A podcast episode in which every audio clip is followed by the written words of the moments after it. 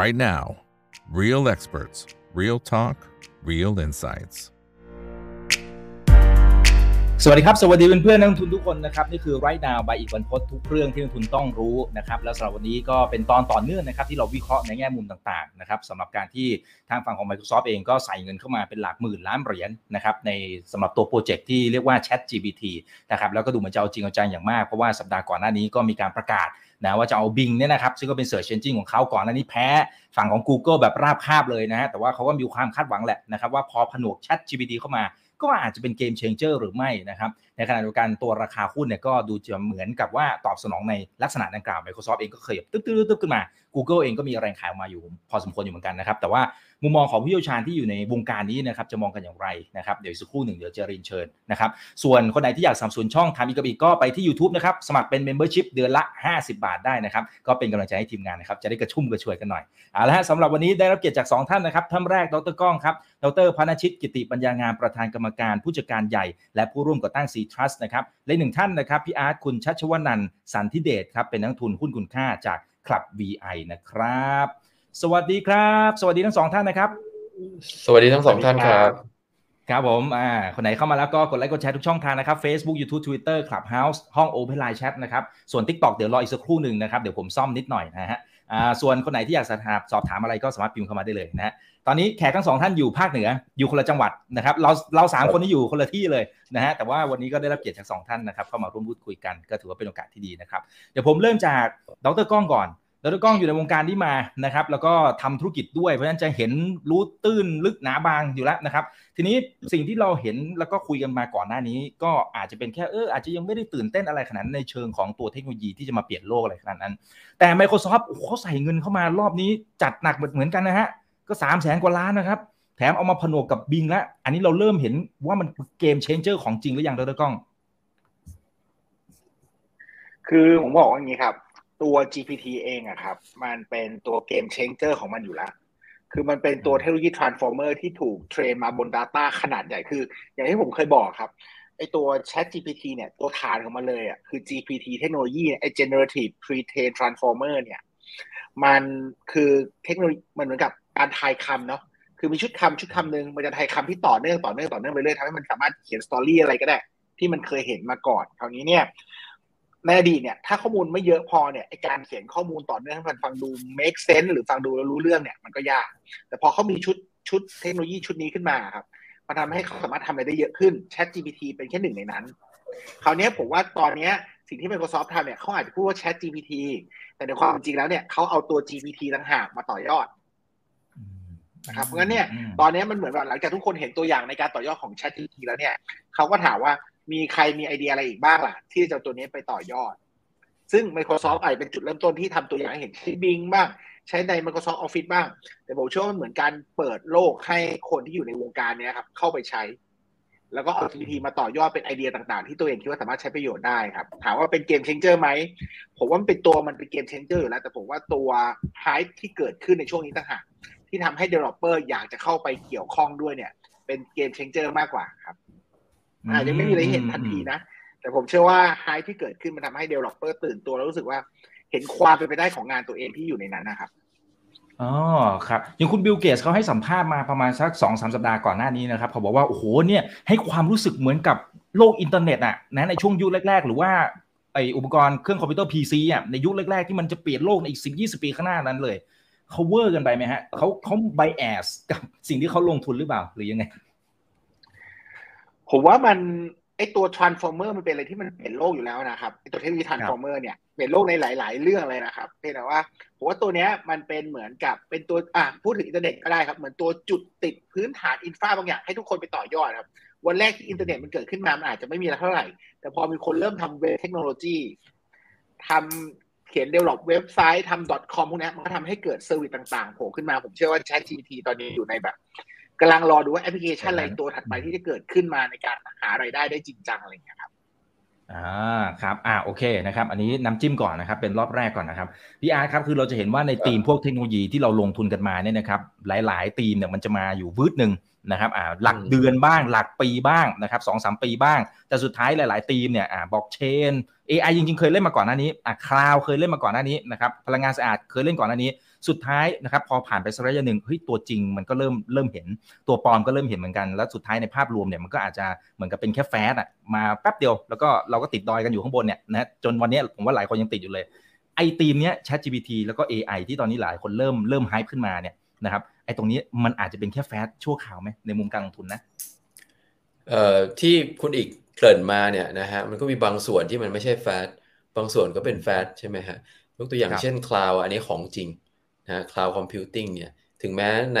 ใน near term เริ่มจะมีการวิเคราะห์กัน บอกว่าเดี๋ยวมันจะชะลอลงนะ มันอาจจะเริ่มเริ่มโตน้อยลงแล้ว แต่ว่ามันก็โตต่อเนื่องมาหลายปีนะฮะส่วนไอเรื่องของ AI จริง ๆ AI มันอยู่ในทุกสิ่งทุกอย่างนะมันก็คงไม่ใช่แค่แฟตแต่ว่าในประเด็นที่เราคุยกันคงจะเป็นเรื่องของไอตัว GPT นะอย่างที่อาจารย์บอกนะก็จริง ๆ ก็ไม่มีใครรู้แต่ว่าถ้าเกิดเรา ฟังจากที่สัตยานาเดล่าเขาพูดนะ CEO Microsoft อะโอ้โหเขาพูดตีปี๊บซะแบบว่านี่มันเป็นแบบอะไรที่มันเป็น breakthrough อะเออคือขิงมากแล้วก็แบบมันจะเป็นอะไรที่มาเขาใช้คำว่า disrupt อะก็คือเข้ามาเอ่อ disrupt ก็คือปั่นป่วนการแชทของโลกนี้มันจะทำให้พฤติกรรมของคนเปลี่ยนไปนะฮะมันเป็นอะไรที่ภาษาอังกฤษเขาเรียก breakthrough นะฮะก็คือเข้ามาเปลี่ยนแปลงเข้ามา transform ซึ่ง ก็ยังไม่มีใครรู้นะครับ ถ้าเกิดสัตยาพูดเป็นจริงเนี่ยมันก็คือมันจะเป็นมันจะเป็นของจริงแน่นอนนะฮะแต่ว่าลักษณะการพูดของของสัตยา นาเดลลานะฮะลักษณะ action ของ Microsoft รอบเนี้ยผมมองว่ามันเป็น คือมันเป็นโอกาสที่แบบมันมันไม่มันไม่ได้เกิดขึ้นมาเป็น 10 10 ปีแล้วอะที่ Microsoft จะชนะ Alphabet หรือชนะ Google ได้ไงทีนี้ พอมันมาปุ๊บอันนี้ผมพูดในในแง่การลงทุนนะครับไม่ได้มองในเชิงเทคนิค พอมันมีโอกาสอย่างเงี้ยเขาใส่จนสุดเลยอะใส่นี่ไม่ได้แปลว่าใส่เงินจนสุดนะแต่ว่าตีปี๊บอะตีปี๊บแบบให้มันดังมากๆนะฮะมันก็อาจจะเป็นเรื่องของ image นะฮะคือมันเป็นโอกาสที่เอ่อไม่เกิดขึ้นมานานแล้วนะฮะโอกาสที่คุณจะสามารถขึ้นมาเป็น อย่างน้อยก็คือสร้างภาพว่าตัวเองมีโอกาสที่จะชนะอัลฟาเบตได้นะเขาก็เลยใส่เต็มที่ นะครับซึ่งผมเชื่อว่าณเวลาเนี้ยก็ไม่มีใครบอกได้ว่าไอ้เรื่องของ GPT ที่มันเป็น AI power นะฮะคือถูกถูกให้ power โดยโดย AI เนี่ยสุดท้ายแล้วมันจะเป็นอะไรที่ยั่งยืนหรือเปล่า มันจะมาเปลี่ยนพฤติกรรมมนุษย์จริงหรือเปล่านะครับอันนี้ผมก็พยายามอ่านนะฮะอ่าน Financial Times อ่าน Bloomberg อ่านทุกอย่าง มันก็มีบทวิเคราะห์บางอัน ที่ผมก็เห็นด้วยบ้างไม่เห็นด้วยบ้างนะแต่ว่าถ้าเราดูเนี่ยนะครับบางคนบอกว่า เฮ้ยจากจากเดิมเนี่ยที่เวลาอย่างสมมติเราเล่นโซเชียลใช่ไหมฮะเมื่อก่อนเราก็ใช้พิมพ์นะฮะแล้วก็ไอไอความสนใจของคนเนี่ยมันจะสั้นลงเรื่อยๆ จากเดิมที่เราเราเคยอ่านบล็อกยาวๆได้ เราก็ต้องมาอ่านข้อความสั้นๆ เป็น short message ลักษณะเดียวกับ Twitter หรือว่าโพสต์ใน Facebook แต่ต่อมาอยู่ๆมันก็เปลี่ยนเป็น short video ใช่ไหมฮะก็จะเห็นได้ว่า TikTok มันดังขึ้นมานะฮะก็มีคนบอกว่าเนี่ย ไอพฤติกรรมการ search ของคนมันก็จะเปลี่ยนไป แต่ตรงนี้ผมว่ามันจริง ๆ ถ้าเกิดมันเปลี่ยนจริงนะ จากลักษณะที่เรา search ผ่าน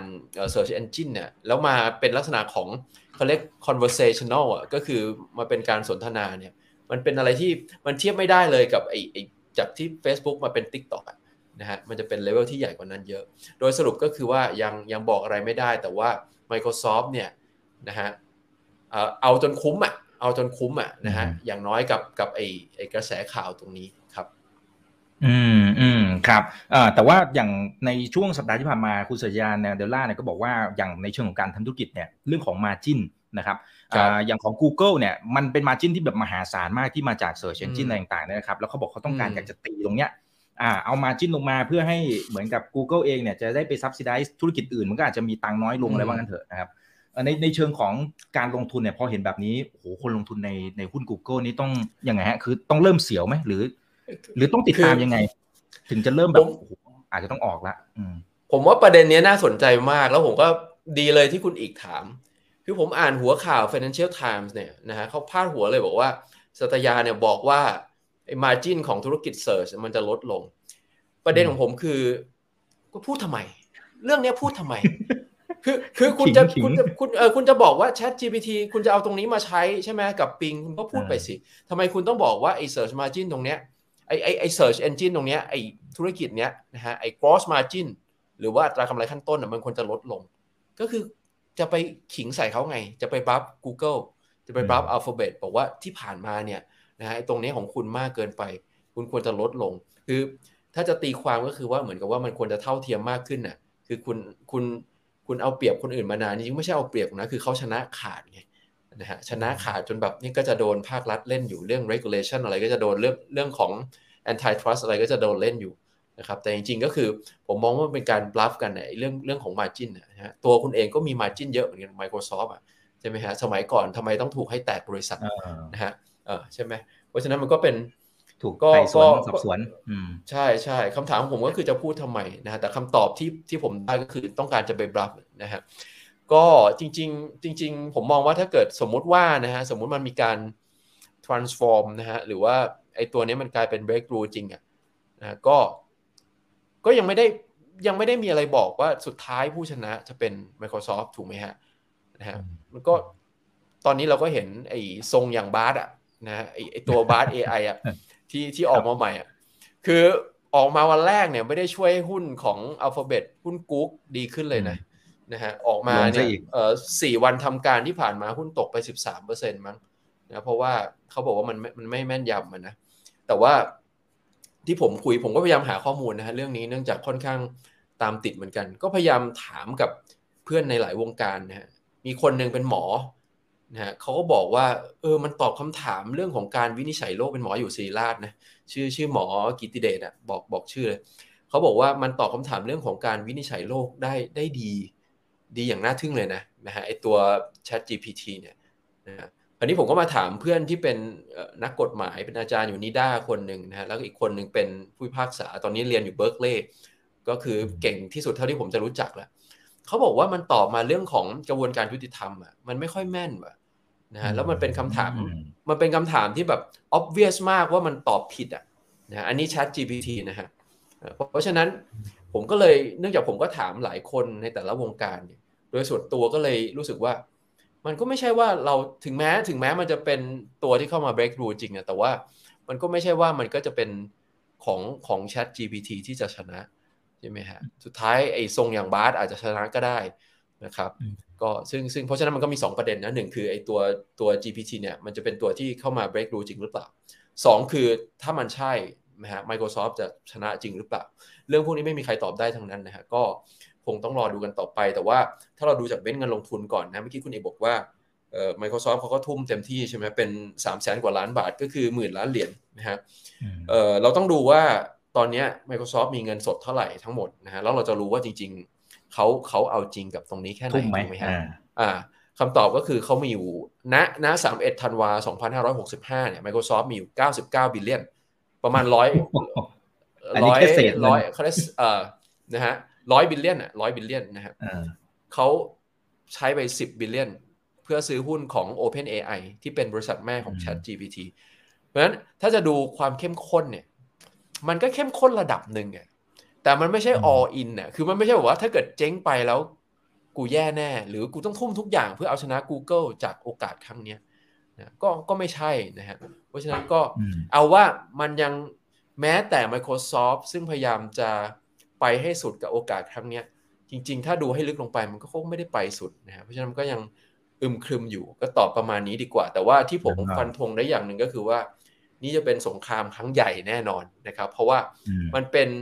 สงครามที่ถ้าเกิดเปรียบเป็นคราวที่แล้วคุณอีก ผมจำได้ ผมยังดูคลิปนั้นไม่จบนะ แต่ว่าคุณอีกเปรียบเทียบกับอืมสามก๊กใช่ไหมใช่ถ้าคเกิรัดบเปรียบเทียบกับสามก๊กอะนี่มันเหมือนศึกเซ็กเพกอะคือสมมุติว่า Google คือก๊กของโจโฉวีก๊กเนี่ยนะก๊กเนี้ยไม่เคยมีอะไรมาท้าทายนะฮะให้มีโอกาสจะแพ้ได้เลยนะครับแต่ว่าเหมือนกับ Microsoft รวมถึงไอ้พวกพวกสตาร์ทอัพจริงๆ มันไม่ได้มีแค่แค่ OpenAI บริษัทเดียวนะ มันยังมีพวกสตาร์ทอัพอื่นๆ ที่เขาพยายามจะทำเป็น chatbot ลักษณะนี้นะฮะมามา challenge Google นะฮะมา challenge ไอไอตลาดของไอ search engine เนี่ยซึ่งมันเป็นโอกาสเดียวที่เอ่อจะแตกทับเรือได้สำหรับ Google นะฮะเพราะฉะนั้นมันเป็นสงครามใหญ่พอสมควรและเดิมพันสูงพอสมควร แต่ที่แน่ยิ่งกว่าอะไรทั้งหมดก็คือยังบอกไม่ได้เลยครับว่าว่าใครจะชนะ มันจะมีลมอาคาเนมาไหมหรือว่าสุดท้ายลมมันจะพัดไปทางไหนนะฮะมันจะไป decisive กันตรงไหนนะฮะต้องต้องรอดูกันต่อไปฮะ อ่าครับโอเคครับ ขอบคุณครับ ทักทาย 950 ท่านนะครับ ยังไงกดไลค์กดแชร์ทุกช่องทาง TikTok ตอนนี้ก็รับชมได้ละนะครับนะแล้วก็คนไหนที่ดูทาง YouTube แล้วก็ TikTok ก็อย่าลืมไป Follow กันด้วยนะครับ โอเคนะฮะคุณธนุนะฮะบอกว่าอยากทราบเรื่องนี้พอดีเลยนะครับ ก็มาที่รายการนี้ได้ครับไรนาใบบันพศนะครับอ่าทีนี้ต้องถามท่านนี้แหละนะครับเพราะทางด้านดรกล้องเนี่ยอยู่ในวงการอยู่แล้วนะครับ พอฝั่งของ Google เขาเปิดตัวบาร์มาจริงๆเขาเขาพูดมาก่อนอันนี้ว่าเทคโนโลยีมันไม่ใช่ของใหม่เขามีตั้งนานแล้ว ผมเก็บเอาไว้ก่อนนะนะเออแล้วก็เดี๋ยวมันรอให้มันนิ่งอะไรก่อนแล้วเดี๋ยวค่อยออกมา แต่พอ Microsoft เปิดฉากมาเนี้ยเหมือนเปิดเกมรุกแบบนี้เนี่ยเขาก็เขาก็ต้องเปิดตัวเหมือนกันนะครับคือคือถ้าดูจากสนาม Search Engine เดิมนะครับกับสนามที่ Microsoft กำลังจะสร้างใหม่หน้าน้ำใหม่ตรงนี้เนี่ยนะครับมันจะมีลักษณะในมุมไหนที่ที่คล้ายหรือต่างกันไหมเช่น เช่น อย่าง Search Engine เนี่ย Google เข้ามากวาดเรียบ ไปหลายประเทศเนี่ยก็มาเก็ตแชร์90กว่าเปอร์เซ็นต์ทั้งหมดเลย ไอ้สนามนี้เนี่ยมันจะเกิดพลาดเดียวกันหรือเปล่า หรือว่ามันมีโอกาสที่จะแบ่งเป็นอ่าสามก๊กพอๆกันสองก๊กสามก๊กอะไรอย่างเงี้ยฮะมันมันจะเป็นภาพยังไงดรกล้องอ่าสัญญาณดูจะคือผมมองอย่างเงี้ยหน่อยนะผมมองว่าอืมสัญญาณโอเคไหมสัญญาณกลับมาครับ พอได้ครับ พอได้ครับ แต่ภาพจะเบลอแต่เสียงได้อยู่ครับ อืมอ่า โอเคครับ ก็ผมมองอย่างนี้ครับผมมองว่าไอ้ตัวตัวตอนเนี้ยทั้งโลกอะครับ ยังไงมันวิ่งไปอะที่ผมเรียกว่าเทคโนโลยีทรานส์ฟอร์เมอร์เนี่ย ครับ ดูเหมือน สงสัยเน็ตโรงแรมอาจารย์ไม่ค่อยดีเนาะค้างนะฮะอ่าเออใช่ครับเน็ตเน็ตเชียงใหม่อาจจะดีกว่าลำปางเนาะเออของผมยังชัดอยู่นะใช่ได้ครับอ่าเมื่อกี้อ่าดรกล้องส่งทักมาแล้วนะครับ บอกว่าเดี๋ยวเดี๋ยวขอออกแล้วเข้าใหม่ทีหนึ่งได้ครับ ไม่มีปัญหาครับอ่าเดี๋ยวอ่าคุณประเสริฐสวัสดีครับนะคุณอากูสนะครับส่งสติกเกอร์เข้ามาคุณนักรินทร์นะฮะอ่าโอเคนะครับเอ่อวันนี้ลองทดสอบ Chat GPT อยู่หลายชั่วโมงลองให้คำนวณโดยมีเงื่อนไขหลายข้อเพื่อให้คำตอบหลายทางก็ตอบผิดอยู่นะนะครับโอเคนะฮะ เอ่อคุณจาวิสบอก VI ต้องขาย Google ทิ้งเลยไหมฮะ ไม่ครับ ผมยังไม่ขายเลยผมซื้อผมซื้อเพิ่มด้วยโดยส่วนตัวแต่อย่าทำตามผมนะฮะ ต้องคิดเอง เพราะผมเพราะไม่ขาย อ่า เพราะอะไรฮะอืมผมผมบอกแล้วมันเป็นแค่สงครามครั้งหนึ่งอะนะฮะอืมจริง ๆ อยู่จริงยัองยู่ไม่ไอ้ตรงเนี้ยเห็นผู้มันชนะเดิมพันมันอืมเดิมพันสูงมากสำหรับ Alphabet หรือ Google นะครับ เพราะว่ามันเป็นมันเป็นธุรกิจหลักของเขาใช่ไหมแต่คุณต้องดูสิไอ้ที่มา challenge ก็คือ Microsoft ซึ่งก็ลงเงินไปแค่หนึ่งในสิบของแคชเงินทั้งหมดอะอืมใช่ไหมฮะแล้วก็ยังไม่ได้มีอะไรบอกได้เลยว่าจะชนะหรือแพ้นะเพราะฉะนั้นโอ้โหคือต่อให้แพ้จริง เนี่ยเห็นไหมการที่เข็นเข็นบาร์ AI ออกมาได้ภายในไม่กี่วันแปลว่า Google เขาก็มีเขาก็มีมีทีเด็ดของเขาอยู่นะเพียงแต่ว่าเขาอ่าเขาไม่ได้เขาไม่ได้รีบร้อนเขาไม่ได้เข้าไปซื้ออีกบริษัทเหมือนกับ Microsoft ใช่ไหมอะให้อาจารย์ให้อาจารย์โคว่าต่อเมื่อกี้อ่าแล้วเดี๋ยวใช่ครับผมแล้ว่าเดี๋ยเดี๋ยมันกลับมาในมุมการลงทุนอ่าโอ้ มันเฉียดชี้ขาดไม่ได้หรอกครับ คือมันเหมือนครับแค่จุดเริ่มต้นนะครับ จุดเริ่มต้นมากๆครับ คือเทคโนโลยี transformer เนี่ยถามว่าตัว Chat GPT เองอะ challenge มันคืออะไร เกิดมันเกิดจากการเขาบอกอย่างนี้ครับ ที่เหตุผลว่าทำไมเมื่อกี้เนี้ยบอกว่าเวลาไปถามคำถามฝั่งนิติศาสตร์หรือผมเราถามคำถามฝั่งบัญชีมันตอบผิดเหตุผลคือมันไม่เกิดจากการเอาความรู้มาตอบนะครับมันไม่ฉลาดนะครับเพียงแต่ว่ามันมีค่าสถิติว่า ถ้าพูดแบบนี้ต้องพูดอย่างนี้ต่อ คือมันมีตัวสถิติ เพราะงั้นเนี่ยมันกระโดดเข้าไปที่เว็บไซต์ทั้งหมด แล้วมันบอกว่าถ้าพูดแบบนี้คนส่วนใหญ่พูดแบบนี้ เพราะงั้นเนี่ย ถ้าไม่ใช่แบบนี้ปุ๊บมันก็จะเปลี่ยนเป็นคำอื่นไปเรื่อยเพียงแต่ว่าตัว Chat GPT มันก็แค่ทำให้เราอยากฟังเพราะเนี่ย โอกาสที่คนส่วนใหญ่พูดผิดก็มีถูกไหมครับ ในบางเรื่องอืมใช่ครับอ่าเพราะงั้นเนี่ย มันก็มีความเป็นไปได้ที่ว่าโอเค ถ้าคนส่วนใหญ่พูดผิดคำตอบที่ออกมา มันก็อาจจะไม่ make sense อย่างที่เราอ่าน และอันนี้คือข้อแรกข้อสองคือมันไม่ up to date ครับ อย่างของ ChatGPT เนี่ยมันจะตัดที่ปีอืม2021 เพราะว่าอะไรเพราะว่ามันเกิดจากค่าสถิติของคำทั้งหมดที่เกิดขึ้น เพราะงั้นเนี่ยการที่จะสอนให้มันเรียนรู้อะครับ มันเป็นสถิติก้อนใหญ่ มันถึงจะหาคำตอบมาได้ เพราะงั้นเนี่ยการที่เราจะ adjust คำตอบที่มันทันสมัยเข้าไปสู่ในค่าสถิติผมว่าผมมีข้อมูลตั้งแต่ปี 2021 ย้อนหลังไปเลย 20-30 ปี คำถามคือสถิติตรงนั้นน่ะ ผมมีแค่สถิติบางตัวที่เกิดขึ้นปี 2022อะครับ มันจะสามารถลบล้างหรือปรับเปลี่ยนค่าสถิติ ภาพใหญ่ได้หรือเปล่าก็ไม่แน่ถูกไหมเพราะงั้นเนี่ยมันจะเป็นความท้าทายว่าความรู้ใหม่กับความรู้เก่า เราจะ weight กันยังไง เพราะงั้นเนี่ยตอนนี้เขาถึงเปิดเปิดตัวให้พวกสตาร์ทอัพอะครับ เข้าไปทำนู่นทำนี่ เพราะเขาอยากจะหาคนไปช่วยดูว่า ถ้าจะเอาไอ้ตัวฐานข้อมูลชุดใหญ่ที่เขาเนี่ยมาใช้งานได้เนี่ยปัญหาคืออะไรต้องทำอะไรบ้าง ว่าโอกาสที่น่าสนใจคือชุดนี้ต่างหากที่เขาเปิด ให้คนส่วนใหญ่เข้าไปเห็น และจับต้องเทคโนโลยีที่เป็นอินโนเวชันตัวนี้ ซึ่งต่างกับ Bard ที่ตอนนี้ยังไม่มีใครจับ แล้วก็มีถามว่า Google ซื้อไหม Google ซื้อ Alphabet เออซื้อ DeepMind ไปอะครับ ซึ่ง DeepMind อะก็ไม่ต่างกับ OpenAI ในยุคก่อนหรอก DeepMind ก็คือ leading ของทางฝั่ง AI ในฝั่งที่มันเป็น Deep Learning เหมือนกันนะครับผมว่ามันอืมมันก็ไม่ต่างกันกับตอนนี้ที่ Microsoft ซื้อ OpenAI อืมอ่า ครับครับเขาบก็มีของดีกันอยู่ครับแต่ถ้าพูดถึงในยุค transformer ผมยังตั้งคำถามอยู่ตอนที่ Google บอกว่าออกบ้านมาคำถามผมคือ มันจะ train transformer เนี่ยด้วยข้อมูล real time ได้ยังไงครับ เพราะ transformer กว่ามันจะออกมาถึงชุดนี้ได้อะมันต้องใช้ข้อมูลมหาศาลมากอะครับ ผมนึกภาพไม่ออกอะว่าเราจะจัดการข้อมูลมหาศาลชุดนี้ยังไงอะไรอย่างเงี้ย อืม ถามว่ายังแข่งกันไหมผมว่าตอนนี้เป็นเรื่องของ PR มากกว่า ไอตัวอืมเทคโนโลยีที่แบบจะมาเป็น cutting edge จริงๆแล้วผมยังไม่เห็นหรอก อันนี้ผมเห็นด้วย อืมอืมครับอะเดี๋ยวเดี๋ยวผมขอสลับพี่อาร์ตขึ้นมาก่อนนะครับ เดี๋ยวรบกวนดรก้องอาจจะออกแล้วก็อาจจะใช้มือถือเข้ามาอีกทีหนึ่งนะครับ เดี๋ยวลองดูหน่อยนะครับ ว่าว่าสัญญาณเป็นยังไงนะครับ โอเคนะครับ โอเคนะฮะอ่าเมื่อกี้เมื่อกี้เราคุยค้างกันไว้ จริง ๆ มีมีบางท่านก็บอกว่าลงทุนทั้ง Microsoft แล้วก็ใน Google ตอนนี้เนี่ยนะครับก็ชักไม่มั่นใจละว่าจะยังไงมันมันจะบี้กันอะไรขนาดไหนยังไงนะครับเอาหลักคิดก็ได้พี่อาร์ตหลักคิดก็ได้ว่าถ้าสมมติในมุมการลงทุนเวลาที่มันเกิดเรื่องใหม่ ๆขึ้นมาแล้วก็เนี่ยเมื่อกี้เราก็คุยกันว่ามันก็ยังไม่รู้นะว่าว่าสุดท้ายมันจะเป็นยังไงเนี่ยไอ้จังหวะที่มันไม่รู้นี่แหละเราจะตัดสินใจยังไงหรือจะตามยังไง อืมจริงๆจริง ๆ เมื่อกี้ที่ที่อาจารย์ก็พูดนะรวมถึงวันก่อนที่มีอีกเอ่ออาจารย์อีกคนหนึ่งมาพูดด้วยนะฮะ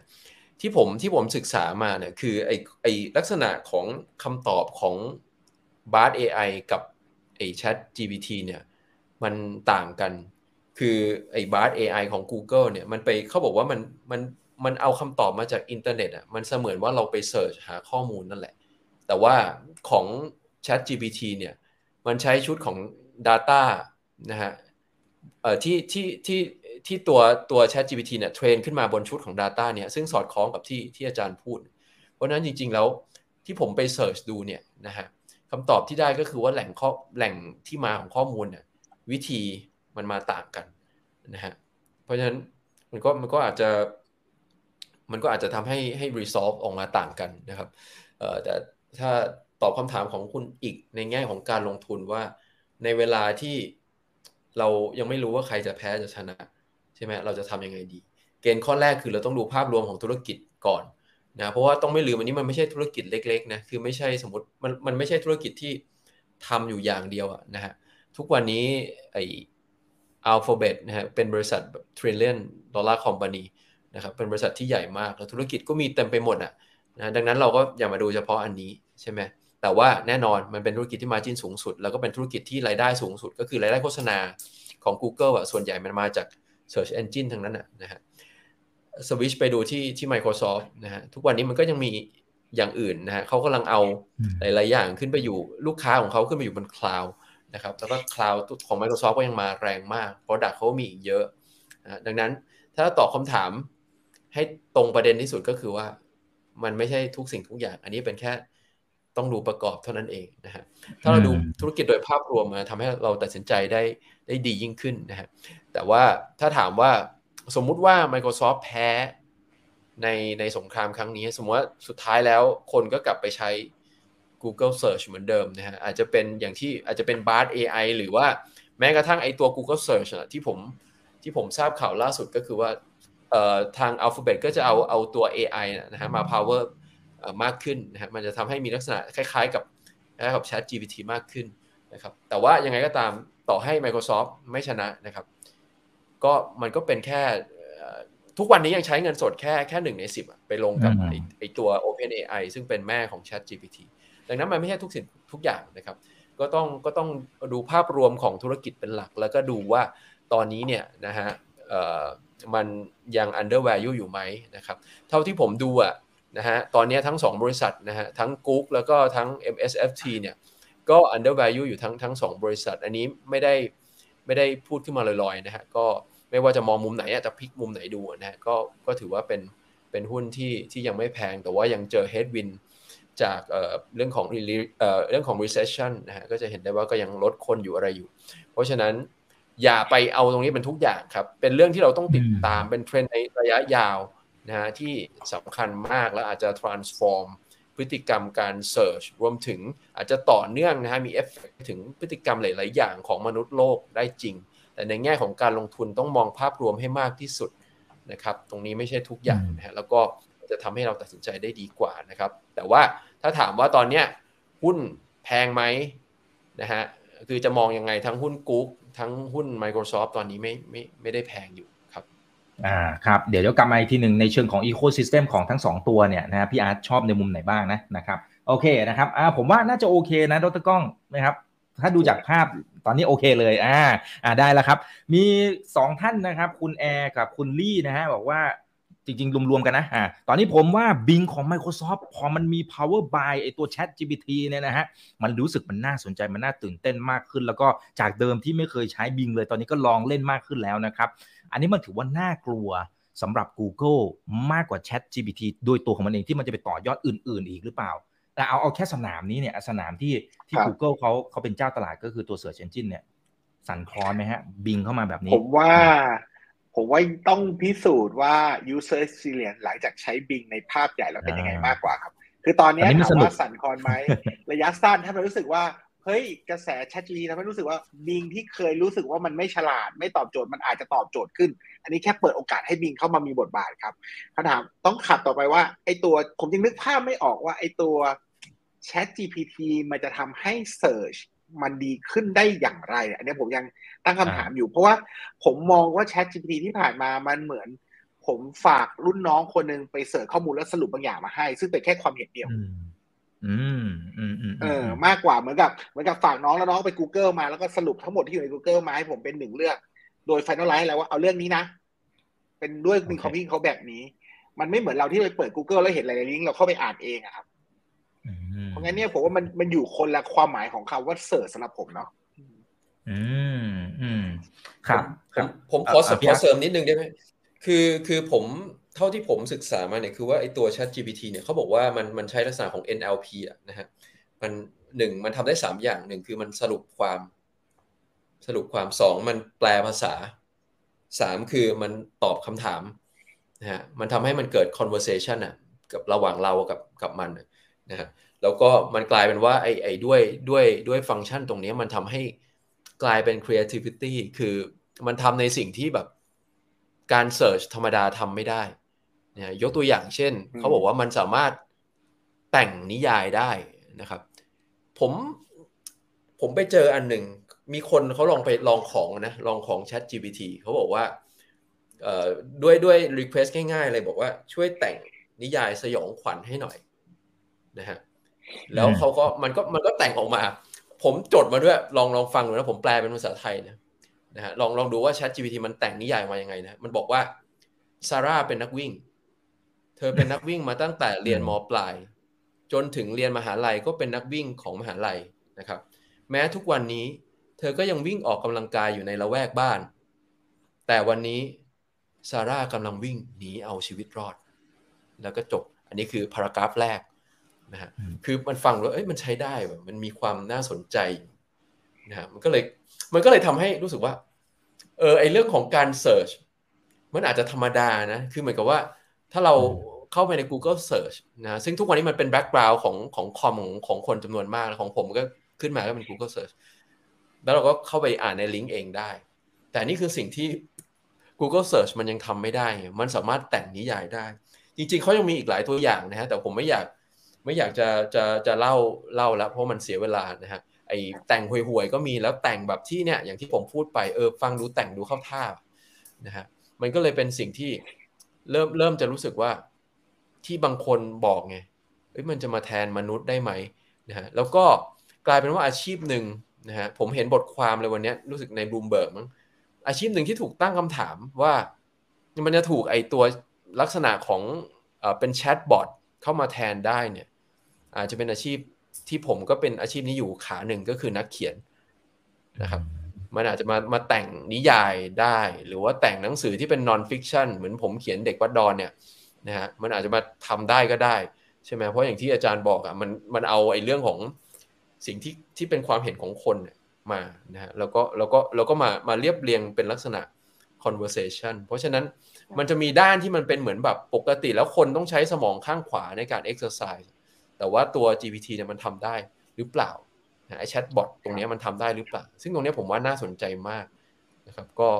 ไม่ไม่รู้ว่ามันจะเป็นยังไงต่อไปนะฮะแต่ว่าตรงเนี้ยผม ผมรู้สึกว่า ถ้ามันไปให้สุดมันไม่ใช่แค่ไปแทนพฤติกรรมการเสิร์ชไงใช่ไหมแต่มันเป็นช่องทางหนึ่งที่ AI มันเริ่มมากินพื้นที่ของมนุษย์เนี่ยถูกไหมฮะ ซึ่งตรงเนี้ยผมว่ามันมันจะเริ่มน่ากลัวน่ากลัวกว่าเป็นประเด็นประเด็นใหญ่กว่าเรื่องของการ search ใช่ Chat GPT มีความเป็น content creator ครับ มากกว่า search เออสิ่งที่เราต้องเข้าใจก่อนคือพอเราคิดว่า search ผมมันไม่ใช่ มันคือ content creator ครับ เพราะว่า Chat GPT ครับไอตัวตัว GPT พื้นฐานเนี่ยมันคือเอาข้อมูลมาเรียงเรียงเรียงกัน แต่ตัว Chat GPT มันมีเทคโนโลยีที่เรียกว่า human reinforcement นะครับ ก็คือมันเคยตอบคำถามให้มนุษย์ แล้วมนุษย์โหวตว่าชอบไม่ชอบโหวตว่าชอบไม่ชอบมาจำนวนเยอะ เพราะงั้นเนี่ยมันเหมือนเป็นเด็กคนหนึ่งที่เรียนรู้ที่เอาใจมนุษย์กลุ่มนั้นนะครับ คือเอาคอนเทนต์อะไรไม่รู้ในอดีตที่มันเรียงตัวกัน แล้วมาโมดิฟายจัดคำเรียบเรียงให้เอาใจให้มนุษย์ชอบอะครับเพ ราะงั้นเนี่ยการที่เราอ่านรู้สึกว่าเออเฮ้ยมันตอบโจทย์แล้วนะ ไม่แปลกครับ เพราะว่าไปเรียนรู้มาเยอะแล้วว่ามนุษย์ในกลุ่มแบบเนี้ยชอบอ่านคอนเทนต์ประมาณนี้ถ้าเรียบเรียงแบบนี้ อืมมันก็เลยรู้สึกโดนใจตรงนี้นะคือเมื่อก่อนที่มันมีเรื่องของ AI จะมาแทนมนุษย์อะไรเงี้ย มันก็จะมีพวกอาชีพเดียวผมนะ พวกนักเขียนนะเขาก็จะบอกว่าเฮ้ยอาชีพอย่างเรามันมีอะไรแทนไม่ได้หรอก เพราะว่ามันเป็นเรื่องของแบบจินตนาการ creativity สมองด้านสมองด้านขวา ทุกวันนี้พอมีเรื่อง Chat GPT นะเห็นแล้วว่ามึงนะโดนก่อนเลยนะฮะคือมันกลับกันเลยมึงโดนก่อนเลยใช่ไหมเพราะมันเป็นเรื่องของเนี่ยเรื่องของแบบความความชอบไม่ชอบของคนนะครับเพราะฉะนั้นที่เราได้ยินกันมานานหลายสิบปี แล้วว่ามันโอ้โห AI มันมาแต่งเพลงได้เหมือนโมซาร์ทอะไรเงี้ยเนี่ยตอนนี้มันเริ่มชัดขึ้น แล้วตรงนี้มันเป็นเรื่องใหญ่ยิ่งกว่าเรื่องของประเด็นเรื่องของแชทเยอะใช่ไหมครับเพราะฉะนั้นถ้าเกิดกลับไปตอบคำถามของคุณอีกอีกทีหนึ่งนะว่าไอ้เรื่องของหุ้น Microsoft กับ Google เนี่ย คุณต้องมองให้ข้ามเรื่องของแชทไปไงสงครามนี้มันไม่ใช่สงครามเรื่องของเรื่องของ Search ละมันเป็นเรื่องของอะไรที่ใหญ่กว่านั้นนะแล้วก็ผู้ชนะมันอาจจะอยู่ในกลุ่ม FAANG นี่แหละนะครับเพราะว่ามันมีเอชที่เหนือกว่าบริษัทอื่นๆมากใช่ไหมฮะเพราะฉะนั้นถ้าเกิดถ้าเป็นผมนะใจผมนะ อันนี้ผมตอบล่วงหน้าก่อนจริงๆควรจะตอบก่อนปิดรายการนะใจผมก็คือว่าผมซื้อไว้หลายบริษัทนะยกเว้นเมตาที่ผมไม่ค่อยชอบนะรู้สึกว่ามันมันมันมันถูกดิกเทตโดยคนคนเดียว แล้วถ้าคนคนนั้น ถือหุ้นอยู่เยอะเกิน คนคนนั้นไม่มีใครถ่วงดุลนะฮะแล้วก็ตัดสินใจเลือกทางผิดนะนะมันก็อาจจะแบบเจ๊งไปทั้งบริษัทเลยได้นะแต่ว่าถ้าเกิดเป็นอย่าง Microsoft อย่างอย่าง Alphabet เนี่ยผมถ้าเป็นผมนะครับผมคงซื้อไว้ทั้งคู่อะฮะ อ่าครับ อ่า โอเคนะครับ พี่ Mark Zuckerberg เขาจะฟังเราอยู่นะ พี่อาร์ตไม่เป็นไรไม่เป็นไรเออชอบรถวิวผมไม่เป็นไรผมใช่ครับโอ้โดนกันหมดครับทีนี้ถ้าถ้าสมมุติในในเชิงในเชิงของอ่า customize คือคือเขาจะมีการพูดอยู่อย่างหนึ่งของในเชิงของ business model ของเขานะฮะโอเค เก็บตังค่าสมาชิกอันนี้เราเริ่มเห็นแล้วแล้วเพื่อนๆหลายคนก็ก็ลองของเหมือนกันก็ไปสมัครสมาชิกรู้สึกจะ 20 เหรียญต่อเดือนหรือประมาณนี้นะฮะอันนี้คือขาหนึ่ง นะครับทีนี้มันมันมีคำพูดหนึ่งที่คุณสัตยานาเดล่าเขาใช้บอกว่าอยากจะไปคัสเตอมไมซ์ให้กับแต่ละบริษัทเลยนะครับอันนี้แต่เขาไม่ได้ลงรายละเอียดดรก้องพอพอที่จะเหมือนช่วยเสริมลองชวนคิดได้ไหมครับว่ามันมันไปคำว่าคัสตอมไมซ์มันมันไปยังไงได้บ้างที่จะไปกินตลาด B2B แล้วก็ไปช่วย B2B แล้วเขาก็ได้กินตลาดตรงนี้ฮะโอเคครับอ่าผมลองยกตัวอย่างนะครับ ตอนนี้ผมเห็นเพื่อนๆ หลาย ๆ คนเนี่ยที่เป็น content creator ครับ ใช้ Chat GPT คือคือสมมติว่าเราอยากจะเขียนเรื่องสักเรื่องหนึ่งอะเราคิดอะไรไม่ออกเราพิมพ์ไปสักคำถามเดียวกันสักสามสี่รอบอะแชท GPT มันจะเขียนอะไรออกมาไม่รู้แหละสามสี่แบบเต็มไปหมดเลย เราก็จะเห็นแล้วเราก็จะเลือกมันมา แล้วเราก็จะมา modify ตัดต่อตัดต่อจนเป็น content ที่เราโอเค ส่วนใหญ่ทำพวกนี้กัน เพราะงั้นเนี่ย Chat GPT มันคือเป็น tool สำหรับ content มันคือ content creator ครับ แต่มันอาจจะไม่รู้หรอกว่าคนที่เป็นลูกค้าของเราจริงๆอยากจะฟังอะไร แต่เรามี taste ของเราอยู่ เพราะงั้นเนี่ยอย่างพี่อาร์ตหรือผมอาจจะแบบไป search หาเขาได้ข้อมูลหมดละ อ่า เช่น อยากจะไปเที่ยวที่จังหวัดนี้ต้องทำอะไรบ้างปุ๊บปุ๊บปุ๊บปุ๊บปุ๊บอ่า แต่คำถามคือเที่ยวที่ไหนก่อนอะ ผมอาจจะไม่เที่ยวตามที่มันบอกก็ได้นะ ผมอาจจะมีวิธีของผมเองที่มา แล้วก็เขียนคำพูดให้รู้สึกว่ามันมีความตัวผมในนั้น แล้วก็ส่งออกไป อันนี้คือข้อแรกคือการคอสมัยเพื่อเข้าหาแต่ละโจทย์สองคือ Chat GPT อะครับ เวลามันเทรนนะครับ มันเทรนด้วยคนกลุ่มหนึ่งเพราะงั้นเนี่ยมันอาจจะมีคนบางกลุ่ม ที่ไม่ใช่รสนิยมเหมือนคนกลุ่มที่ให้ครอบเคลมอะต้องบอกว่ามันมีเทคโนโลยีที่เรียกว่า human reinforcement นะครับคือการให้รางวัล ถ้าคนกลุ่มนี้ฟัง Chat GPT เขียนแล้ว เอ้ย พูดเพราะให้รางวัลไอ้พูดไม่ถูกใจตบอย่างเงี้ยนะสมมตินะ สิ่งที่เกิดขึ้นคือ คนที่เอาไปใช้ถ้าไม่ใช่รสนิยมแบบเดียวกับที่ train มันมาครับก็อาจจะเอาไปใช้งานได้ไม่ดี มันก็อาจต้องมีวิธีการที่จะ เอาคนอีกกลุ่มหนึ่งอะครับเอารสรสนิยมตัวเองอะมาเทรน Chat GPT เพื่อให้มันปรับรสนิยมในการพูดไปถูกต้องถูกจริตคนอีกกลุ่มหนึ่งก็ได้ครับเพราะนี่คือการ customize สำหรับงานแต่ business ที่จัด Chat GPT ที่เป็นตัวอย่าง เพราะงั้น Chat GPT ครับที่ผมบอกคุณอีกอะมันเป็นแค่ตัวอย่างการใช้งานหนึ่งของตัว GPT แค่นั้นเองอืมครับ GPT ครับยังเอาไปใช้งานอะไรได้อีกเยอะครับ บน Data ชุดนี้ที่เขามีอยู่ในมือครับ อืมอืมอืมอืม ครับ ซึ่งรูปแบบเขาก็อาจจะเก็บ เช่นเป็นรายเดือนกับพวกพวก creator content creator พวกนี้มันก็เป็นไปได้ถูกไหมฮะใช่ครับ หรือว่าอย่างพวกผมเนี่ยเขาบอกอย่างนี้นะครับ Chat GPT ไม่พูดคำหยาบนะครับ ถ้าสังเกตนะอืมไม่พูดคำหยาบครับ แต่อ่าแต่ตัว GPT เองพูดคำหยาบนะครับ อืมอ่าเพราะ GPT มาจากฐาน Database บนเว็บทั้งหมด ซึ่งในนั้นมีคำหยาบอยู่ด้วยอ๋อ แต่ Chat GPT ไม่พูดคำหยาบกรองเพราะ Human Reinforce ของ Chat GPT เวลาพูดคำหยาบตบครับตบพูดคำเพราะให้ให้รางวัลเนี่ยเดี๋ยววิธีคิดเป็นอย่างนี้มันอืมโอ้น่าสนใจมันะถูกเออสอนมาเออให้พูดเฉพาะคำที่เหมือนเหมือนกับประจบเอาใจคนกลุ่มนั้นอะอ่าไม่ออกไหมฮะครับเออเพราะงั้นเนี่ยอืมฐานดัตเบสที่มีคำหยาบอยู่ก็ยังอยู่ในนั้นนะครับ เราอาจจะไปใช้อย่างอื่นก็ได้อีกนี่คือตัวอย่าง อ่าโอเคครับได้ครับอ่าเดี๋ยวทักทายกันหนึ่งพันท่านนะครับกดไลค์กดแชร์ทุกช่องทางนะครับเดี๋ยวผมสลับมาดูคอมเมนต์หน่อยนะครับอืมโอ้โหตอนนี้เข้ามาในทุกช่องทางเลยนะนะครับอ่อโอเค อันนี้น่าจะเป็นคำถามสำหรับดรก้องเดี๋ยวกลับมาอีกทีหนึ่งนะครับเอ่อคิดอย่างไรนะครับกับอันนี้อันนี้ตรงกับที่ผมผมเกริ่นไว้เมื่อสักครู่นี้นะครับเรื่องเรื่องอีโค y ิสเต็มของ Microsoft กับอีโค y ิสเต็มของ Google เนี่ยนะของ Alphabet เนี่ยนะฮะมันในในเชิงของภาพใหญ่ ๆ ในภาพรวมเนี่ยมันมันมีจุดเด่นความแข็งแกร่งมี moat ของตัวเองอยู่แล้วนะครับ ในมุมของพี่อาร์ตที่ลงทุนทั้งสองตัวเนี่ยมันพอที่จะยกตัวอย่างได้ไหมครับว่าเออทำไมเขาแข็งแกร่งขนาดเนี้ยนะครับ ของของ Google ก็ไอ้ก็ไอ้ตัว Search นี่แหละเป็นหลักนะฮะแต่ตอนหลังเนี่ยโอ้โหมันมันไปไกลแล้วนะ Cloud อืม Google Cloud ก็มีนะฮะแล้วก็ไปถึงโปรเจกต์ Initiative ใหม่ๆอะนะฮะแม้กระทั่งไอ้รถยนต์รถไร้คนขับ autonomous ของเขาอะอืมอืมคือเขาเขาไปไกลแล้วจริงๆ YouTube นี่ก็เป็นเอ่อ ตัวหนึ่งที่ตัวหนึ่งที่กำลังมาแรงนะฮะรายได้ก็โตขึ้นตลอด จะมาชะลอลงช่วงหลังๆนี่แหละ หลังจากเกิด recession เนี่ยนะฮะส่วน Microsoft เนี่ยก็แต่เดิมเราก็รู้อะนะเราก็รู้กันดีก็ก็เป็นซอฟต์แวร์ แต่ตอนนี้ก็มันเขาก็พยายามขึ้นมาอยู่บน cloud base นะฮะแล้วรายได้เขาเป็น recurring มากขึ้น มันก็เป็นเป็นลักษณะของโมดคนละอย่างนะครับ ก็แข็งแกร่งทั้งคู่ นะฮะอืมโอเคเมื่อกี้ครับเมื่อกี้เมื่อกี้จริง ๆ เมื่อกี้ที่ที่อาจารย์พูดก็น่าสนใจ ผมได้ยินมาเหมือนกันว่า คือที่ที่อาจารย์พูดก็คือว่ามันพยายามไอตัว GPT มันพยายามทำให้เหมือนเอ่อเหมือนเป็นเป็นเป็นโพลอย่างหนึ่งเนาะใช่ไหมก็คือมันจะมันจะตอบมาให้ลักษณะที่ที่คนส่วนใหญ่เอ่อต้องการอะนะฮะซึ่งมันก็อืมมาจาก Data ของเขาเพื่อนผมเหมือนไปถามอะไรเกี่ยวกับประเทศไทยอะไรเงี้ยแล้วมันก็ตอบมาเรื่องว่ามันเป็นประเทศนี้มัน กระบวนการยุติธรรมมันมีปัญหาอะไรเงี้ย คือมันเหมือนกับว่า เออ มันรู้ได้ไงวะ เออ มันตอบได้ได้ตรงใจของคงเป็นสิ่งที่คนส่วนใหญ่ในสังคมคิดเวลานั้นนะซึ่งมันก็เหมือนกับว่ามันก็กลายเป็นเป็นฟังก์ชันทางอ้อมอย่างหนึ่งนะ มันทำให้เรารู้ไงใช่ไหมว่าว่าอืมคนในสังคมมันคิดอะไรอยู่ แต่ว่า ผมว่ามันมีผมไม่อ่านเจอ เขาตอบเขาตอบไว้น่าสนใจมากเขาบอกว่าจริงๆไอ้ search engine ของ Google อะมันถูก challenge มาตลอดนะ ถึงแม้มันจะแบบอืมเบ็ดเสร็จ market share 93%เนี่ย แต่มันมีถูก challenge มามากมายนับไม่ถ้วนนะฮะแต่เขาบอกว่าเหตุผลที่ไม่เคยมีใครชนะมันได้เลย เพราะว่าคนที่พยายามชนะ Google พวก startup เนี่ย คือมาเล่นเกมเดียวกับ Google ไง ก็คือพยายาม provide อืม better sets of links คือพยายามหาลิงก์ที่ดีกว่านะฮะเพื่อมาชนะ Google แต่ว่าไอ้ที่ความน่ากลัวของไอ้ Chat GPT เพราะว่า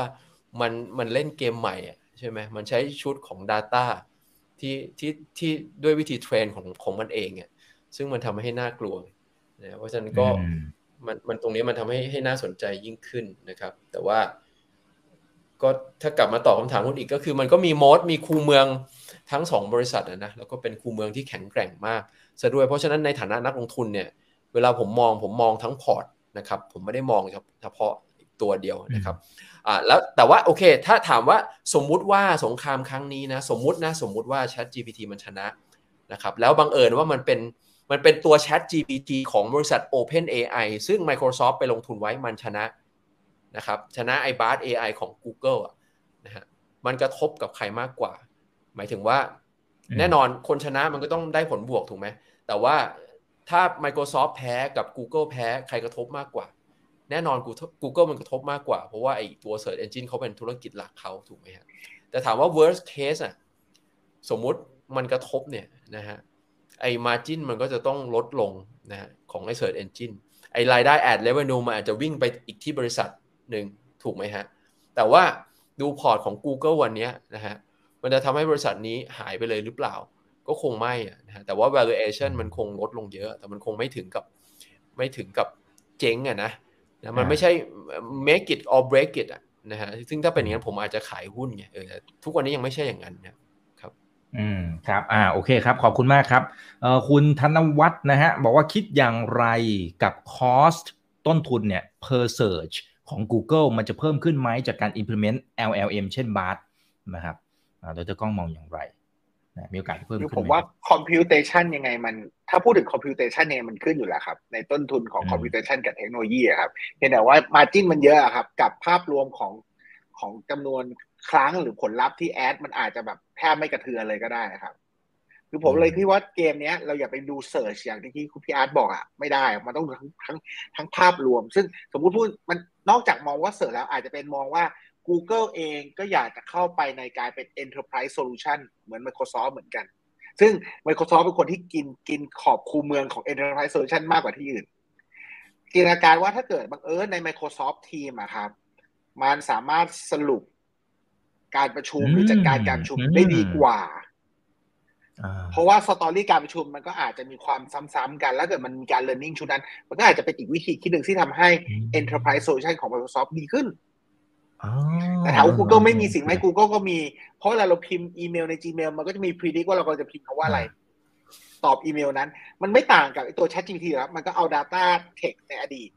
มา predict text ที่เกิดขึ้นเป็นต่อเนื่องสังเกตครับเวลาจะพิมพ์อีเมลอะไอ้ Gmail มันจะแนะนำเราจนเราจนเราจบอีเมลอะแทบบางครั้งเราแทบพิมพ์น้อยมากครับตัวนี้ครับเทคโนโลยีมันใกล้เคียงกันมากครับเพราะฉะนั้นผมว่ามันยังเป็นเกณฑ์ที่ต้องดูว่า ใครจะเอาเทคโนโลยีนี้มาใช้กับอะไรบน content อะไร แล้วมีเปิดให้คนอื่นเข้ามา develop ต่อได้มากน้อยแค่ไหน เป็นเรื่องของเกมอีโค y ิสเต็มจริงๆแล้วของ Developer ที่จะมาวิ่งอยู่บน core เทคโนโลยีชุดนี้ของทั้งคู่อะครับ อืมครับเนี่ยคุณ X H Y นะครับไม่รู้ออกเสียงว่าอะไรเขาบอกนี่แหละนะที่ดร.ก้องพูดเมื่อกู้เมื่อสักครู่นี้แหละนะครับน่าสนใจมากๆนะครับเกมของ Microsoft นี่ใหญ่กว่าที่หลายคนคิดนะครับโอเคนะครับเดี๋ยวผมสลับเลยนะฮะเดี๋ยวจะมีหลายคำถามที่น่าสนใจนะครับเขาบอกว่าถ้าให้พี่อาร์ตเลือกนะครับเมื่อสักครู่นี้ พี่อาร์ตบอกว่าชอบหลาย ๆ ตัวเนี่ยแต่ถ้าให้เลือกนะคุณสุนะเขาบอกเลือกให้หน่อย Microsoft กับ Google ตังค์จำกัดนะครับ นาทีนี้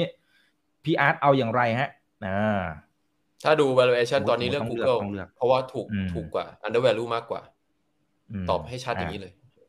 โอเคนะครับเราอาจจะมองว่าแต่ถ้ามีเงินอจจะถ้ามีเงินเยอะชั่วคราวซื้อนะซื้อทั้งทั้งสองบริษัทครับ อ่าโอเคเคลียร์นะครับคุณพีชบอกว่าเอ่อไม่รู้อะไรให้มาถามอีกกับอีกนะฮะ right now นะฮะน่าจะดีกว่า Chat GPT โอ้ปากหวานมาก ขอบคุณมากนะฮะโอเคเขามีอะไรใช่ครับพูก็ดด้วยก็พยายามพยายาม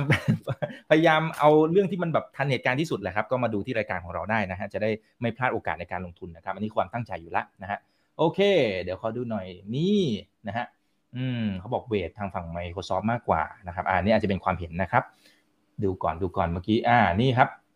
อย่างนี้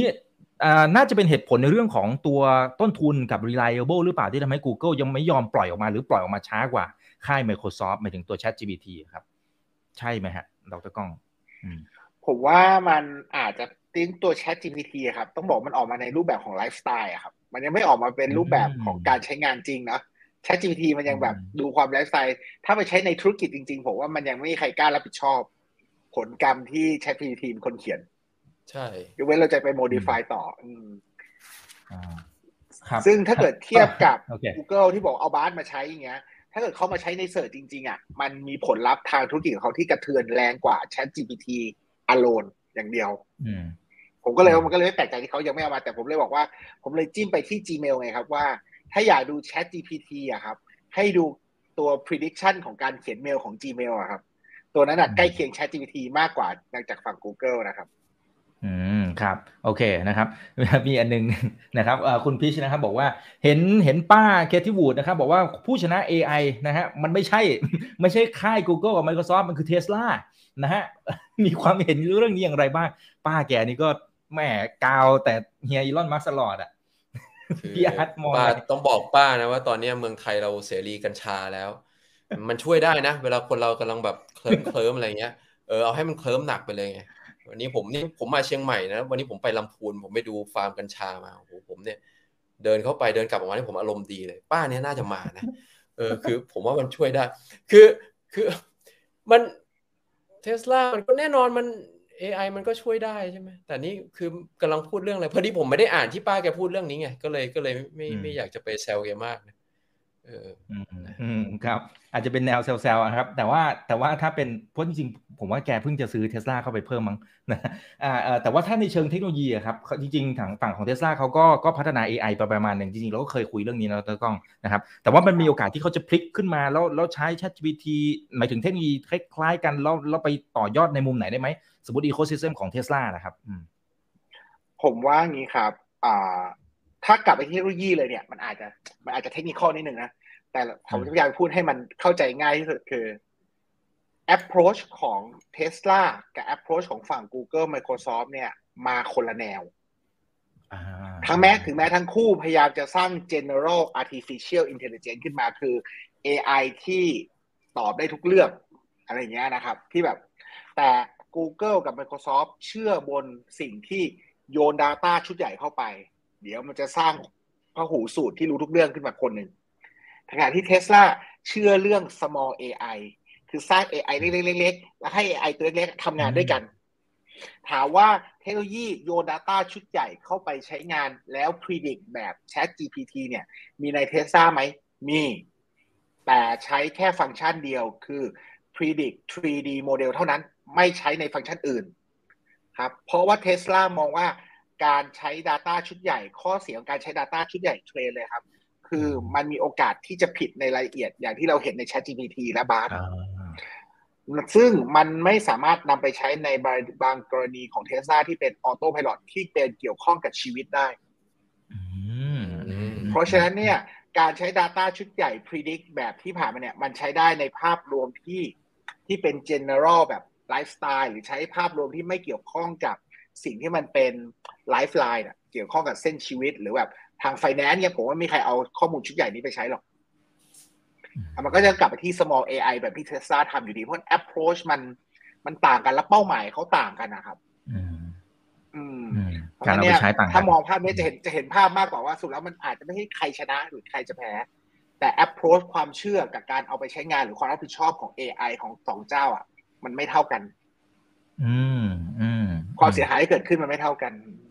อ๋อครับอ่าแล้วถ้าถ้าสมมติเป็นในเชิงของไอ้ไอ้หุ่นยนต์ที่มันเป็นคนนะครับอ่าแล้วก็ไอ้ตัวนี้สมมติจะใส่ให้เพื่อโต้ตอบกับกับมนุษย์ได้เนี่ยอันนี้เป็นไปได้ไหมต้องตะกองมีความเป็นไปได้ครับ ก็เป็น conversational อย่างเงี้ยเป็นไปได้ แต่ถามว่าถ้าเกิดไปเป็น auto pilot เนี่ยอาจจะไม่ได้นะครับแต่เอาไปทำ 3D 3D model mapping อันเนี้ยเทสลาใช้อยู่ ครับในการทำ 3D model mapping ของแผนที่อะไรอย่างเงี้ยครับ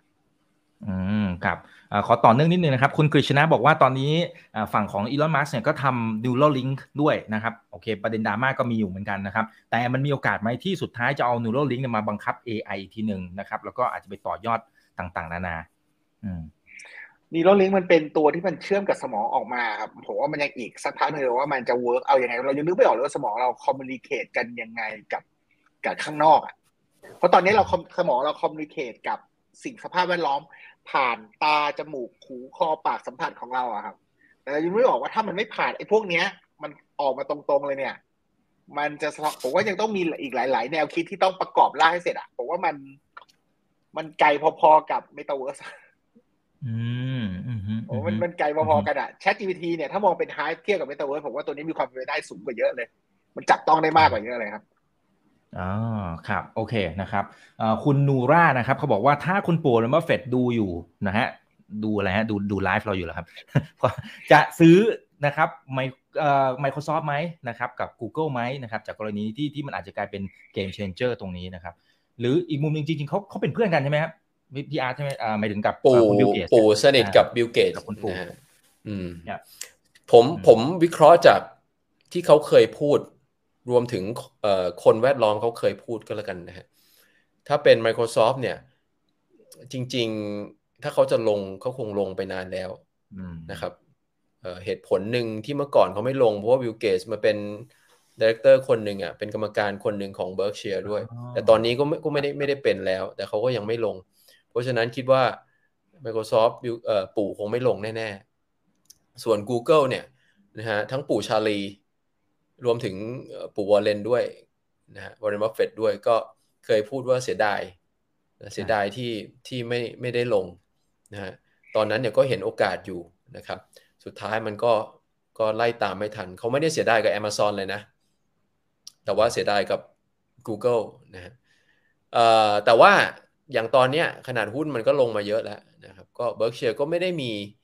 เอ่อจะไป เพิ่ม position หรือจะไปซื้อหุ้น Alphabet หรือว่าหุ้น Google เนี่ยนะเพราะฉะนั้นเอ่อตอบได้ง่าย ๆ เลยครับว่าไม่ซื้อทั้งคู่นะครับ แล้วก็ไม่ใช่เรื่องใหญ่สำหรับสำหรับปู่สองคนนะ ผมที่ผมมั่นใจคือปู่สองคนไม่ได้มองเรื่องนี้เป็นเรื่องใหญ่นะครับ อืมครับ อ่า โอเคนะครับ คุณนวัฒน์นะครับ บอกว่าเมตาเองจริงเขาก็มี AI เทพๆมาเหมือนกันนะครับ เอ่ออันนี้ไม่แน่ใจว่าออกเสียงว่าอะไรซิเซโลเหรอครับอ่าเล่นเกม diplomacy ชนะคนได้นู่นนี่นั่น AI ของฝั่งเมตาเนี่ยมันมันต่อยอดในมุมไหน หรือจุดประสงค์มันต่างจากที่ดรก้องอธิบายค่ายอื่น ๆ อย่างไรบ้าง อืม อืมซิเซโรนี่ผมยังไม่ได้ไปดูฮะอ่าว่ามันครับมันเป็นยังไงครับ อืมอ่ายังแต่ตอบไม่แต่ได้ AI ในเชิงในเชิงที่ของฝั่งของ Facebook เนี่ยมันก็อาจจะเป็นในเชิงของอาโฆษณาอะไรอย่างนี้ไหมครับ ว่ามัน มันจะขึ้นฟีดอะไรยังไง หรือจะยิงไปตรงเป้าอะไรยังไง มันมันน่าจะเป็นในมุมนั้นไหมครับมันอาจจะคนละส่วน จริง Facebook มันมีหลายตัวที่ทำหน้าที่ประมาณหลายเรื่องอยู่ครับ คือ Facebook เนี่ยมันมีทั้งตัวที่ทำเรื่องฟีดมันมีทั้งตัวที่มอนิเตอร์คิดคิดดูว่า Facebook มีคนทุกคนโพสต์เยอะมากครับ แล้วเขาต้องบริหารจัดการชุมชน ให้ไม่ตีกัน จะมาแบนไม่แบนข้อมูลไหนที่มันจะทำให้บริชกฎหมายข้อไหนอะไรเงี้ยหรือเงื่อนไขเขาคือเขาใช้หลาย ๆ ส่วนครับงั้นส่วนหนึ่งที่ที่เอาใจเห็นเยอะ ๆ คือ คือบางครั้งเราโพสแล้วเขาไม่ให้เราโพสอะไรเงี้ยแล้วเขาแบนเราว่าเขาอ่านว่าไอ้สิ่งเนี้ย มันบริชกฎหมายเหมือนกับ ถ้ามองเพราะมองผมว่ามอง Facebook เป็นประเทศประเทศหนึ่งที่เขากำลังดูแลประชาชนเขาอยู่อะครับ ซึ่งทุกคนต้องอยู่ภายใต้กฎหมายของเขาเนี่ยเขาเลยใช้ AI ในการมอนิเตอร์ policy ชุดนี้มากกว่า อืมเพิ่งมันจะแตกต่างกับพวก ChatGPT หรือ Google ที่เราบอกครับวัตถุประสงค์ของ AI ก็จะอีกแบบหนึ่งพวก regulation อะไรพวกนี้จะเป็นจะเป็นหัวใจสำคัญของ AI ในฝั่ง Facebook มากกว่าครับ อืมอืมครับอ่ามอนิเตอร์โค keywordหรือมอนิเตอร์รูปภาพอะไรเงี้ยครับครับโอเคครับ อ่า ขอบคุณครับ คุณธนวัฒน์นะครับ บอกว่าผมไปดู web traffic ของ Google เทียบกับ Bing ในช่วง 3 เดือนที่ผ่านมา traffic ของ Bing จริงไม่ได้เพิ่มเลย ลดลงด้วยซ้ำนะฮะอย่างนี้มันอาจจะตรงกับที่พี่อาร์ตมองวิเคราะห์ไว้ว่าไอเนี้ยเราอาจจะแค่ถูกไฮขึ้นไปไฮกับกระแสขึ้นไปเฉยๆนะจริง ๆ Google หุ้นนี้อาจจะน่าสนใจไม่เดี๋ยวเดี๋ยวคือคือไอตัว Chat GPT มันออกมาแล้ว 2 เดือนถูกไหมฮะออกมาเดือน November ที่ผ่านมาก็คือประมาณ 2 เดือนกว่าเนาะแต่ไอที่บอกว่าจะเอาเอาเอามาใช้กับ tool นั้นมาใช้กับ Bing Bing เนี่ย มันเพิ่งจะที่แถลงข่าวไม่กี่วันอีเวนต์ใหญ่ไปไม่ใช่เหรอเออดังนั้นมัน traffic มันคงยังไม่เยอะอะต้องถ้าจะดูต้องดูเมื่อไม่กี่วันที่ผ่านมา เพราะว่าก่อนหน้านั้นเขาไม่ได้บอกว่าจะไปใช้กับ Bing นะไอที่สัตยานาเดล่าเพิ่งมาประกาศข่าวใหญ่ใน news event ของเขาอะ อันนี้เพิ่งไม่กี่วันไงใช่ไหมฮะดังนั้นนั้นดูดู traffic ของของ Bing มันยังบอกไม่ได้นะครับแต่เชื่อว่าเยอะขึ้นแหละในในช่วงไม่กี่วันที่ผ่านมานะ อ่าครับโอเคนะครับอ่าคุณอ้อนนะฮะเขาบอกว่าตอนนี้กำลังทยอยเก็บทั้ง 2 ตัวแหละนะครับอ่ารอจังหวะนะนะครับ เมื่อไหร่มันจะร่วงลงมานะครับ แต่ถ้าสมมุติว่าในเชิงของการลงทุนเนี่ยนะครับ ฝั่งของ Google เนี่ยมันจะดูยังไงว่าจริงๆเขาอาจจะเพลี่ยงพล้ำจริงๆก็ได้นะแล้วถึงตอนนั้นเราอาจจะขายไม่ทันแล้วหรือเปล่า เออ ผมผมมองอย่างนี้ จริง ๆที่บอกว่า เอ๊ะทำไม Google จริงๆเขาเตรียมพร้อมอยู่นานแล้วหรือเปล่านะฮะแล้วไอ้ที่ทำไมเพิ่งจะมาออกบาร์ AI อะ ผมมองว่าจริงๆมันถูกบีบให้ให้เข็นออกมาไงนะฮะเพื่อให้เห็นว่าเราก็มีดีอยู่ แต่จริง ๆ ถ้าเกิดมันไม่มีกรณี Chat GPT อะผมเชื่อว่าไอ้ไอ้ทรงอย่างบาร์ก็ยังไม่ได้ออกมานะเออแต่คราวนี้มันก็มันก็กลายเป็นว่าออกมาแล้วก็ทำให้หุ้นยิ่งตก เพราะว่ามันก็มี มันไม่ใช่แค่ error แบบเรื่องของ bias นะมันเป็น factual error เลยอะนะฮะแต่ว่าในทางตรงข้ามไอ้ไอ้ Chat GPT ซึ่งออกมาก่อน 2 เดือน ก็มี factual error เต็มไปหมดเหมือนกัน แล้วเราจะสังเกตได้ว่าแม้กระทั่งไอ้ co-founder ของ ของไอ้ตัวบริษัท OpenAI ที่เป็นแม่ของที่เป็นคนทำ Chat GPT อะก็ยัง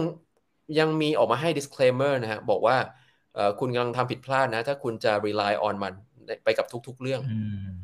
ทั้งๆที่เป็นอืมเป็นตัวที่กำลังมาแรงนะ ChatGPT อะนะฮะขณะที่ไอไอ Google แน่นอนเขา disclaimer อยู่แล้ว เพราะฉะนั้นเนี่ยพูดง่ายๆว่าทั้งสองบริษัทเนี่ยก็ยังไม่ได้มั่นใจไม่กล้าที่รับผิดชอบอะไรกับตรงนี้นะครับนั่นก็มันมันเป็นเหมือนแบบ ไม่อยากใช้คำว่าสุกเอาเผากินอะแต่ว่าสถานการณ์มันบีบไงมันบีบให้ต้องมาแบบชงเช้งกันอะ ให้ต้องมาขิงใส่กันปั๊บกันอะเออมันมันสถานการณ์มันบีบอะนะจริง ๆแล้ว ถ้าในสถานการณ์ปกตินะฮะโดยเฉพาะอย่างยิ่งฝั่งกุ๊กอะจะไม่ออกมาแบบนี้แน่นอน จะไม่จะไม่ปกติเขาจะไม่มีลูกลนนะบริษัทเนี้ยเออแต่ว่าคราวเนี้ยดูลน เพราะว่าอีกฝ่ายมันบีบไงนะฮะอืมแต่มันก็จะมีอืมมันก็อ่าจะมีแบบ ผมผมเห็นผมเห็นก็จะมีการรับกลับไปนะ โดยเฉพาะผู้ใช้ที่เป็นแฟนของ Google อะก็จะบอกว่าบางอย่างนะ ChatGPT ทำไม่ได้นะฮะอย่างเขาให้แปลเนื้อเพลง Hotel California เป็นภาษาไทยอะเพราะฉะนั้นใครครับส่งมาให้ผมดูอะนะฮะไอ้ Google Search ยังแปลได้ แต่ว่าตัว ChatGPT มันแปลไม่ได้อะไรแบบเนี้ยนะเพราะฉะนั้นโดยสรุปคือมันยังยังอืมเอาเรื่องเอาราวไม่ได้ทั้งคู่อะครับนะฮะเป็นเรื่องที่ต้องครับต้องมครัองบเกมยาวๆครับโอเคนะครับ น่าจะได้อีกท่านละหนึ่งคำถามนะครับ โอเคเอ่อ คิดอย่างไรกับการที่ GPT ผ่านสัมภาษณ์ทำงานที่ Microsoft แล้วได้เงินเดือนระดับ 2 0 0 0 0 0 บาทนะครับแล้วก็อีกท่านหนึ่งบอกว่าถ้ามันมาเนี่ยนะฮะอะไรที่จะหายไปบ้างคุณแนนนะฮะนานหรือเปล่าฮะนานนะอะไรจะหายไปบ้างหรือมาทดแทนนะครับหมายถึงเทคโนโลยีนี้จะไปทดแทนอะไรอ่าผมมองอย่างนี้ครับผมมองว่ามันคือ content อย่างกับที่เดิมครับ มันคือ content creator ครับ โดยเป็นเป็นโดยเฉพาะเป็น content creator ทางด้าน words คำพูด natural language คือเป็นแบบทางภาษาครับเออเพราะงั้นเนี่ยสิ่งที่อาจจะหายไปอาจจะเป็นน้องฝึกงานที่ไปนั่งรวบรวมข้อมูลและ draft มาให้ผมก็ได้นะ คือเหมือนกับเหมือนกับผมถ้าผมอยากว่า เอ้ย พี่อยากโปรโมทบริษัทเราที่มันทำแบบเนี้ย เขียนสคริปต์ให้พี่สักหน่อยสิ ไม่เกินห้าร้อยคำอะไรอย่างเงี้ครับ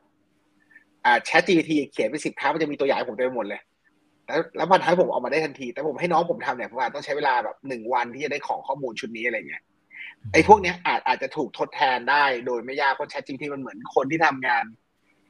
ง่ายๆ simple simple แบบเนี้ย แล้วแบบได้วอลลุ่มเยอะๆทำได้เร็วๆแล้วทำให้เราตัดสินใจต่อได้อย่างเงี้ยครับเพราะฉะนั้นผมคิดว่าเกมเรื่อง AI เนี่ยถ้ามองอย่างคำคำตอบก็คือ ยังไม่ต้องไปคิดเรื่อง AI มันมีมิติอื่นมากกว่าภาษาอีกครับ ถ้าเรามองกลับไปเช่น AlphaGo เนี่ยครับ ตอนนั้นที่ที่ Google ทำของ Alphabet เอามันมันก็ดูน่าตื่นเต้น แล้วมันก็เรียนรู้ในความฉลาดอีกมิติหนึ่งขึ้นไป ถูกไหมครับ หรือว่าแม้กระทั่ง ผมว่ามีอีกหลายอย่างเรื่อง Google DeepMind ก็มีเซอร์วิสที่พัฒนา AI ให้กับผู้ประกอบการต่างๆ อย่างมีเพื่อนที่ทำสตาร์ทอัพในต่างประเทศอย่างเงี้ยครับเขาก็เจอเจอโจทย์ AI ที่มัน challenge จริงๆ เขาก็วิ่งไปที่ให้ DeepMind แล้ว DeepMind ก็ทำ lab ขึ้นมา แล้วก็เปิด service นี้ให้ เพราะงั้นผมว่าเกม AI อะเรามองแค่ภาษาอย่างเดียวไม่ได้หรอกถึงแม้การมองเรื่องภาษามันจะมันจะทำให้เราสัมผัสได้ง่ายขึ้นนะครับแต่เกมของภาพ AI มันมีมิติ เยอะกว่าภาษาอีกครับ อืมอืมครับ อ่า โอเคนะครับ เดี๋ยวขอพี่อาร์ตเป็นคำถามสุดท้ายนะครับเขาบอกว่าพี่อาร์ตซื้อเป็นรายตัวหรือกองทุนดีอ่ามากกว่ากันคะอ๋อโอเค อันอันนี้น่าจะแล้วแต่ใช่ไหมฮะ อืมก็ถ้าเป็นผมผมซื้อรายตัวครับ แต่ว่าจะซื้อกองทุนก็ก็ไม่ว่ากันนะมันก็มีกองทุนที่ลงทุนหุ้น จริง ๆ ส่วนใหญ่หุ้นสองไอ้หุ้นสองตัวเนี้ย นะฮะรวมถึงตัวตัวที่เป็นกลุ่มฟางฟางแมนอะไรเงี้ยมาอยู่ในกองทุนเทคใหญ่ ๆ เกือบหมดนะฮะรวมถึงกองที่ไม่ใช่เทคด้วยนะฮะก็หุ้น Microsoft มีอืมครับเกือบได้อ่าครับ โอเคนะครับ อ่า น่าจะมีสัญญาณติดขัดเล็กน้อยนะครับ แต่ไม่เป็นไรฮะ นี่เราตอนท้ายแล้วครับ พี่อาร์ตยังอยู่ไหมฮะ โอเค โอเค อ่าได้ครับไม่เป็นไรครับ ก็ถ้างั้นเดี๋ยวฝากทิ้งท้ายกันหน่อยแล้วกันนะครับอ่าดรก้องก่อนก็ได้ครับ ตอนนี้พี่อาร์ตค้างอยู่นะครับ ครับผม ผมว่าก็อย่างที่เราเห็นนะครับ ผมว่าทุกเจ้าขยันแล้วมันโชคดีข้อดีเขาวเนี้ย Chat GPT เนี่ยมันทำให้ทุกเจ้าเนี่ยเริ่มเปิดครับอย่างได้ Google อยู่ไหมก็ฮะเริ่มได้เปิยิดนผมไหมฮะอะได้ยินแล้วครับ อ่าครับครับได้พี่ยินแล้วครับ ได้ได้ยินแล้วครับพี่อาร์ต ครับโอเคจะให้ผมครับพูดค้างอยู่ว่าอ่าอ่าต่อต่ออาจารย์นิดนึงก็ได้จครับบก่อนก็ได้ต่ครับอ่าครับครับโอเค ครับครับดรก้องคโอรับเค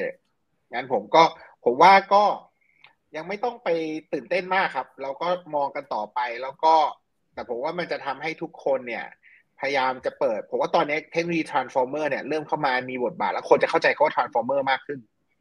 แล้วเราเห็น transformer ในอีกหลาย ๆ งานที่เกิดขึ้นเลยครับ เพราะว่า transformer มันคือเทคโนโลยีของ language model เนาะ language model เอาผมว่าเอาไปใช้อะไรได้อีกเยอะ แต่มันไม่ใช่ทั้งหมดของ AI ครับ มันมันมีมิติอีกเยอะงั้นเนี่ย ดูกันต่อไปครับ แล้วก็ใช้ประโยชน์จากมันให้เต็มที่ครับ โดยเฉพาะอืมเทคคนไทยครับ อืมครับอ่าพี่ครับอาร์ตเมื่อกี้ค้างไว้ครับ ส่วนส่วนตัวของผมผมขอดาวเพลย์ในแง่ของเทคโนโลยีนะครับ ค่อนข้างมองสอดคล้องกับอาจารย์ก็คือว่าผมมองว่าจริง ๆ มันเป็นแค่ เเรื่องหนึ่งที่เข้ามานะฮะแล้วจริงๆความความเป็น AI เนี่ยมันมีอะไรมากกว่านั้นเยอะ มันไม่ใช่แค่เรื่องของการเอ่อมี conversation กับกับคอมพิวเตอร์นะครับ มันยังมันยังมีฟังก์ชันอะไรที่